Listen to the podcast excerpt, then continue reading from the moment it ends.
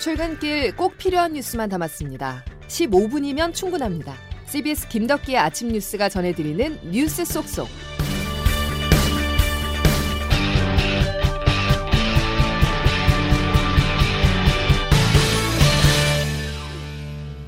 여러분 안녕하십니까? 9월 13일 김덕기 아침 뉴스입니다. 이제는 외교의 시간입니다. 나흘간의 짧은 추석 연휴가 끝나자 곧바로 외교의 장이 펼쳐지는데요.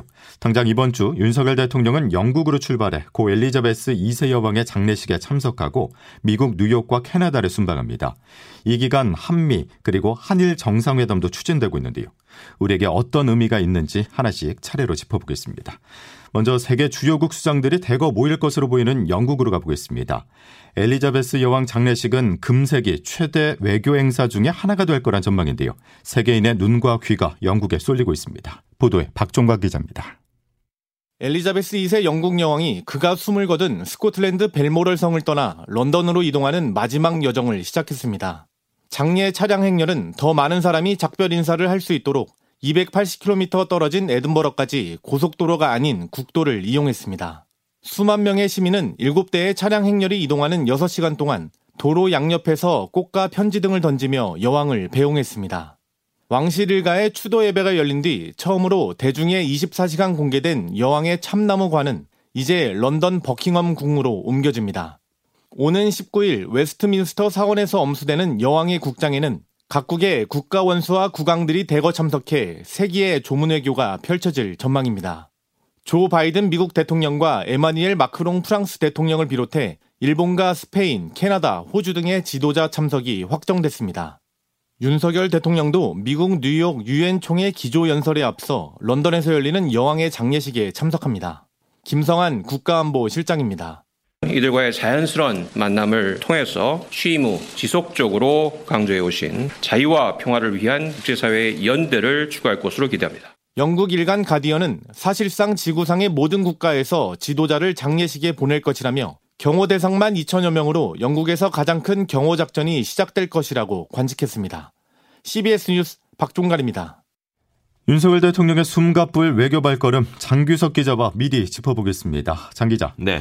자, 의도된 건 아니지만 공교롭게도 연쇄적인 정상 외교의 장이 열리게 됐는데 윤 대통령이 직접 장례식에 참석한다는 게 어떤 의미일까요? 네, 그 서간 엘리자베스 여왕 2세의 장례식은 그 영국으로서는 1965년 윈스턴 처칠 전 수상이 사망한 이후 거의 한 57년 만에 국가 장례 행사입니다. 예. 아, 이번에 영국 여왕 장례식은 앞서 리포트에도 나왔지만 전 세계에서 국가 원수와 국왕, 왕족들이 모이는 그런 자리가 될 걸로 예상되고요. 또 영국은 미국의 맹방이죠. 서방 세계에서 미국의 외교 정책을 크게 뒷받침하고 있는 국가이기도 합니다. 예. 그 미국이 자유와 민주주의 가치를 기반으로 지금 가치 동맹을 강조하고 그러면서 중국과 러시아를 이런 가치에 반하는 세력으로 규정하면서 이게 적대시하고 있는 상황이잖아요. 근데 이번 영국 여왕의 장례식은 한마디로 어떤 나라가 미국 편이냐, 중국 편이냐 이 전선을 더 명확히 하는 외교 이벤트가 될 걸로 보입니다. 어. 실제로 블라디미르 푸틴 러시아 대통령은 장례식 불참을 선언했고요. 예. 중국도 지금 별다른 언급이 없어서 참석을 안 할 걸로 보입니다. 중러 쪽에 가까운 국가들은 지금 눈치를 볼 수밖에 없는 상황이고요. 우리나라는 뭐 일찌감치 미국의 가치 동맹에 참여하기로 선언을 한 상황이라서 이번 장례식 참석을 통해서 미국 등 서방 세계와 함께하는 전선을 더 명확히 하는 의미가 있을 걸로 보입니다. 예. 런던에서 이제 뉴욕 유엔 총회로 발걸음 옮기는 거죠? 그렇습니다. 19일에 런던에서 장례식이 끝나면요. 외교 무대는 바로 곧바로 뉴욕으로 옮겨집니다. 장례식장에서 한자리에 모였던 이 각국 정상들이 다시 뉴욕 유엔 총회장에서 다시 만나게 되는 이 정상 외교로 보면 매우 드문 기회인데요. 예, 예. 윤석열 대통령도 이 기회를 최대한 활용할 걸로 보입니다. 일단 여왕 장례식에서 서로 연대감을 좀 확인을 하고 그다음에 유엔 총회에서 릴레이 정상회담을 가질 예정인데 지금 가장 주목을 받는 건 한미 정상회담 그리고 한일 정상회담입니다. 예. 그 한미 정상회담에서는 뭐 북핵 문제 당연히 논의될 거고요. 그리고 또 우리 쪽에서는 그 인플레이션 감축법상 그 전기차 보조금 대상에 한국산 전기차가 제외됐는데 이걸 다시 포함하는 문제 이걸 논의할 걸로 보입니다. 예. 또 한일 정상회담은 아직 열릴지 여부가 아직 확정이 안 됐는데 이번에 한일 정상회담이 열린다면 뭐 강제징용 보상 문제 이런 걸로 지금 서로 등을 돌리고 있는 한일 외교가 돌파구를 찾는 계기가 될 수 있기 때문에 지금 회담이 성사될지 여부가 또 관심입니다. 예. 한반도에서 벌어질 외교 전도 관심입니다. 입니다. 네, 그 윤 대통령이 런던으로 떠나기 전에 그 중국의 권력 서열 3위인 그 리잔수 전국 인민 대표 대회 상무위원장이 우리나라로 옵니다. 그 전국 인민 대표 대회 전인대라고 하는데 어, 뭐 우리로 치면 이제 국회와 같은 거고 리잔수 위원장은 국회의장이다 이렇게 보면 됩니다. 예. 이번에 한중수교 30년을 맞아서 김진표 국회의장이 초청을 해서 지금 오는 거고요. 이 과정에서 윤석열 대통령을 접견하게 될 걸로 보입니다. 그 회담이 아니라 접견의 형식이라서 공식적인 회담은 아니지만 이 자리에서 시진핑 국가주석의 그 메시지를 전달 한다거나 아니면 뭐 사드 같은 문제가 본격 논의될 것인가 이게 관심이고요. 어. 특히나 뭐 윤 대통령이 지금 어 미국 측에 더 기울어지는 모습을 확실히 보여왔고 예, 예. 이제는 또 반중국 정선이 더 뚜렷하게 드러날 걸로 보이는 외교 이벤트죠. 그 영국 여왕 국장에 참석하기 직전에 지금 중국 측의 고위 인사를 만나는 것이어서 어떤 논의가 있을지 또 관심이고요. 예. 또윤 대통령이 순방 일정을 마치고 나면 어 29일에 카멜라 해리스 미국 부통령이 또 우리나라를 방문합니다. 27일에 아베 신조 전 일본 총리 국장에 참석했다가 한국을 방문 하는 일정인데요. 최근에 보면 일본은 물론이고 미국 고위급 인사가 뭐 아시아 순방을 하게 되면 일정에 꼭 한국을 지금 넣고 있습니다. 우리가 미국 쪽에 좀 확실히 서도록 동료 또는 뭐 압박하는 이벤트들이 또 있을 걸로 예상됩니다. 예, 알겠습니다. 그 외교에서 북한 문제를 빼놓을 수가 없는데 질문하기 앞서서 준비된 음성을 먼저 들어보겠습니다. 절대로 먼저 핵 포기란 비핵화란 없으며 그를 위한 그 어떤 협상도 그 공중에서 서로 맞바꿀 흥정물도 없습니다. 장 기자, 네. 핵은 절대 포기할 수 없다는 김정은 국무위원장의 이 말 어떻게 해석해야 될까요? 네, 뭐 북한은 그동안 핵을 정권의 안전과 직결되는 사안으로 봤습니다. 북한은 핵 보유국으로 그 입장을 국제사회에서 인정을 받고 핵 보유국으로서 그 핵 포기나 비핵화가 아니라 대등한 입장으로 군축 협상으로 가겠다 이런 전략을 계속 고수해 왔는데요. 또 앞서 트럼프 전 미국 대통령과의 그 두 차례 북미 정상회담이 실패하면서 이런 입장이 더 확고해진 걸로 보입니다. 예. 이번에는 북한이 국가 핵무력 정책 법령을 발표했는데 이미 핵무기는 보유했고 언제든 사용할 수 있는 핵 보유국의 위치에 올랐다. 이 점을 분명히 하면서 핵을 사용할 수 있는 다섯 가지 상황까지 구체적으로 적시해서 지금 눈길을 끌었습니다. 예. 그 북한 김정은 위원장은 뭐 핵 보유국으로 가서 협상 우위를 점하겠다 이런 의도를 지금 분명히 한 걸로 보이고요. 비핵화를 최종 목표로 세운 그 윤석열 대통령의 북핵 해법이죠. 이 담대한 구상도 당분간 돌파구를 찾기가 쉽지 않을 걸로 보입니다. 예, 유엔 총회에서 어떤 기조 연설, 메시지를 내느냐도 또 북한을 자극할 수도 있겠군요. 네. 알겠습니다. 여기까지 보죠. 장규석 기자였습니다. 비상대책위원회를 조속히 구성하고 국회를 약자와 미래를 함께하는 민생의 장으로 만들겠습니다. 엄정한 법 집행으로 민생의 가치를 지키겠습니다. 윤석열 정부는 정치 탄압에 몰두하고 국민의 삶은 각자 도생에 맡겨져 있습니다. 이재명 민주당 대표가 정말 사법 리스크가 없다라고 민주당 의원들도 생각할까요? 대한민국 법은 대통령도 감옥에 보내는 지엄한 법이에요. 법대로 가는 겁니다. 국민들이 정서적 저항을 시작했습니다. 이 불공정과 민주주의를 위기로 몰아넣는 민생을 외면하는 윤석열 정권에 대한 국민의 분노가 임계점에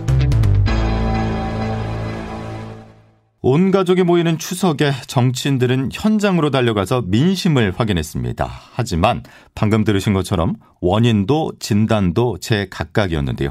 정치권 소식 조태윤 기자와 정리해 보겠습니다. 조 기자. 네, 안녕하세요. 민심을 놓고 여야가 동상이몽하는 것 같습니다. 네, 앵커가 동상이몽 얘기를 하셨는데 또 다른 사자성어로는 아전인수로 표현할 수 있습니다. 여야 모두 추석 연휴 기간 민심을 확인했다면서 민생을 최우선에 두겠다고 했지만요. 현재 민생이 어려운 이유를 상대 탓으로 보고 있습니다. 예. 국민의힘은 더불어민주당 이재명 대표의 사법 리스크를 부각하는가 하면 민주당은 윤석열 정부의 무능과 정치 탄압을 지목했는데요. 우선 국민의힘은 이재명 대표에 대한 검찰 수사를 정치 탄압이라고 반발하는 민주당을 향해서는 국민의 눈과 귀를 속이기 위한 정쟁이라면서 엄정한 법 집행을 언급했습니다. 예. 그러니까 단호하게 대처하겠다는 건데요. 강대강 대치가 예상됩니다. 반면 민주당은 민생이 불안한 이유는 윤석열 대통령 때문이라고 지적했는데요. 무능 정부 또 일하지 않는 무일 정부라고 표현하면서 이재명 대표에 대한 정치 탄압에 대해서는 낮에는 대통령, 밤에는 검사라는 표현을 썼어요. 그러니까 현재 이 대표에 대한 검찰 수사에 윤 대통령의 영향력이 작용한다는 뜻으로 보입니다. 예.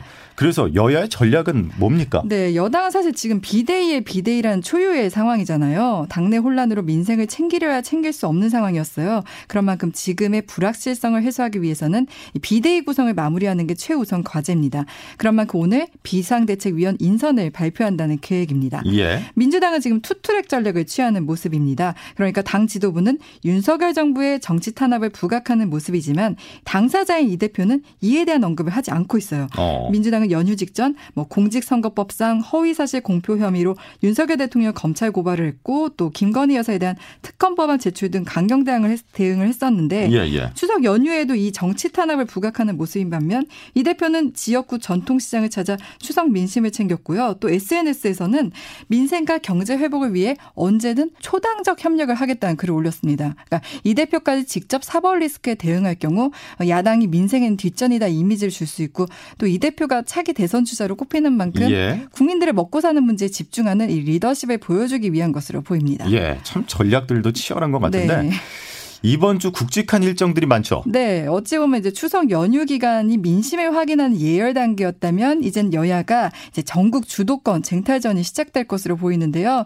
윤석열 대통령 내외가 이제 18일부터 해외 순방에 나서잖아요. 예. 물론 윤 대통령의 외교전도 관심을 모으지만 또 주목받는 건 김건희 여사의 행보입니다. 앞서 김건희 여사가 순방 당시 뭐 고가의 악세사리를 착용한 점이나 지인을 동행한 점들이 논란이 되고 또 지금 야당의 특검 추진이나 고발 적 양상의 빌미를 제공했잖아요. 예, 예. 이 때문에 이번 순방이 중요한 변곡점이 될 수 있습니다. 이전의 미숙함을 불식시킬지 아니면 논란을 확대시킬지 이 부분도 주목되고요. 또 내일은 이준석 전 대표가 그 국민의힘 비상대책위원회 효력을 정지해달라고 법원에 낸 가처분 신청 사건의 신문이 열립니다. 예. 앞서 법원의 결정처럼 가처분 신청이 인용된다면 이제 국민의힘은 끝없는 혼돈의 상황이 불가피할 것을 보이는데요.